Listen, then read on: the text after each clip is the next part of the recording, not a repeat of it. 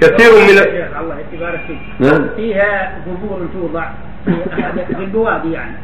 ويضعون أحجار بيض ويرفعونها عند رأس الميت يقولون هذا الشجاع بيض الله وجهه. ويضعون الأحجار هذه بياض له وشجاعه.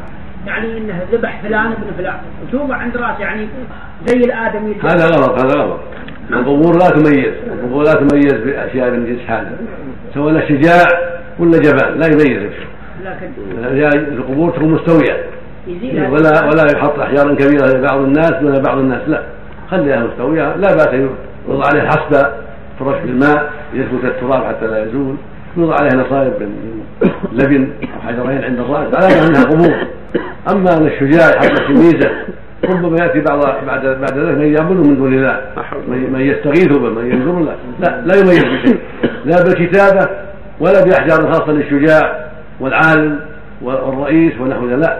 بل تكون القبور متقاربة أو مستوية ليس فيها تفضيل لأحد. الله جل وعلا جعلها هكذا. وهذه عظة وذكرى. بعد القصور العظيمة والخدم والمال والحرس تكون هذه القبور هكذا. هذه من من إظهار عدل الله وحكمته سبحانه وتعالى بعباده. ولأن في هذا سدا للذرائع التي قد تدي من الشرك وتقرب تقرب من الشرك.